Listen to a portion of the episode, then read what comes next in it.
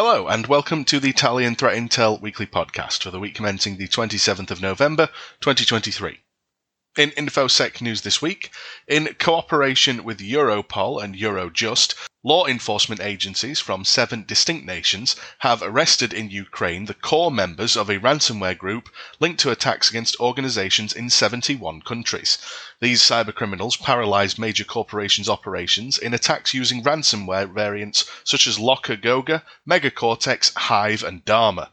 Quote, after remaining undetected in the compromised systems, sometimes for months at a time, the criminals would deploy different types of ransomware, such as the LockerGoga Megacortex Hive or Dharma strains, and a ransom note was then presented to the victim to pay attackers in Bitcoin in exchange for decryption keys.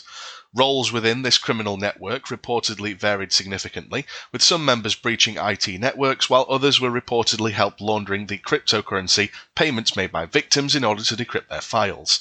The attackers gained access to target networks by stealing user credentials in brute force and SQL injection attacks, as well as using phishing emails with malicious attachments. Once in, they reportedly used tools such as the TrickBot malware, Cobalt Strike, and PowerShell Empire in order to move laterally and compromise other systems before triggering previously deployed ransomware payloads.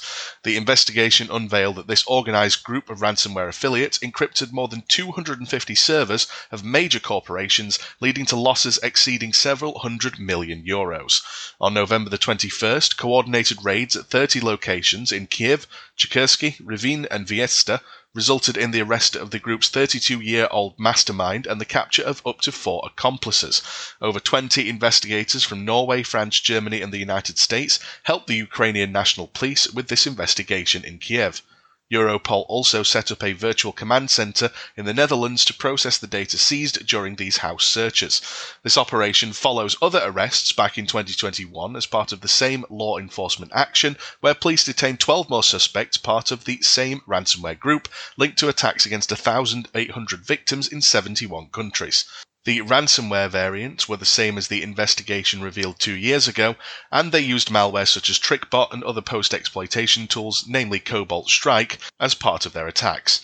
Subsequent efforts at Europol in Norway focused on analyzing data on devices seized in Ukraine in 2021, which helped identify additional suspects which were arrested last week in Kiev. The forensic analysis also allowed Swiss authorities to develop decryption tools for the LockerGoga and Megacortex ransomware variants in collaboration with the No More Ransomware project and Bitdefender. A new study has demonstrated that it's possible for passive network attackers to obtain private RSA host keys from vulnerable SSH servers by observing when naturally occurring computational faults which occur while the connection is being established. The Secure Shell or SSH protocol is a method for securely transmitting commands and logging into a computer over an unsecured network. Based on a client server architecture, SSH uses cryptography to authenticate and encrypt connections between devices. A host key is a cryptographic key used for authenticating computers in the SSH protocol. Host keys are key pairs and are typically generated using public key crypto systems such as RSA. Quote, if a signing implementation using CRT-RSA has a fault during signature computation, an attacker who observes this signature may be able to compute the signer's private key, according to a group of academics from the University of California, San Diego, and Massachusetts Institute of Technology. In other words, a passive adversary can quietly keep track of legitimate connections without risking detection until they observe a faulty signature which exposes the aforementioned private key. This bad actor could then masquerade as the compromised host in order to intercept sensitive data and stage adversarial man in the middle attacks. The researchers described this method as a lattice based key recovery fault attack, which allowed them to retrieve the private keys corresponding to 189 unique RSA public keys, which were subsequently traced to devices from four manufacturers Cisco, Hillstone Networks, Mocana, and Zyxel.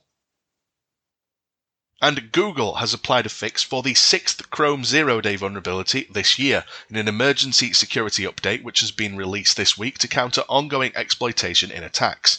The company acknowledged the existence of an exploit for this security flaw, which is being tracked as CVE 2023-6345 in a new security advisory published this week. Quote, Google is aware that an exploit for this CVE exists in the wild. The vulnerability has been addressed in the stable desktop channel, with patch versions rolling out globally to Windows users and Macs and Linux users, although the advisory notes that the security update may take days or weeks in order to reach the entire user base. It is available immediately at time of recording. Users who don't want to update manually can rely on the web browser to check for new updates, automatically install them after the next launch. This high severity zero day vulnerability stems from an integer overflow weakness within the Skia open source 2D graphics library, posing risks ranging from crashes to the execution of arbitrary code. Skia is also used as a graphics engine by other products such as Chrome OS, Android, and Flutter. The company has stated that access to the zero days details will remain restricted until most users have updated updated their browsers. And if the flaw also affects third party software that has not been patched yet, then the limitation on access to bug details will be extended. This aims to reduce the likelihood of threat actors developing their own CVE 2023 6345 exploits, taking advantage of newly released technical information on the vulnerability. Thank you very much for listening to the Italian Threat Intel Weekly podcast. Please don't hesitate to contact us should you wish to discuss any of the items outlined here, and thank you very much for listening.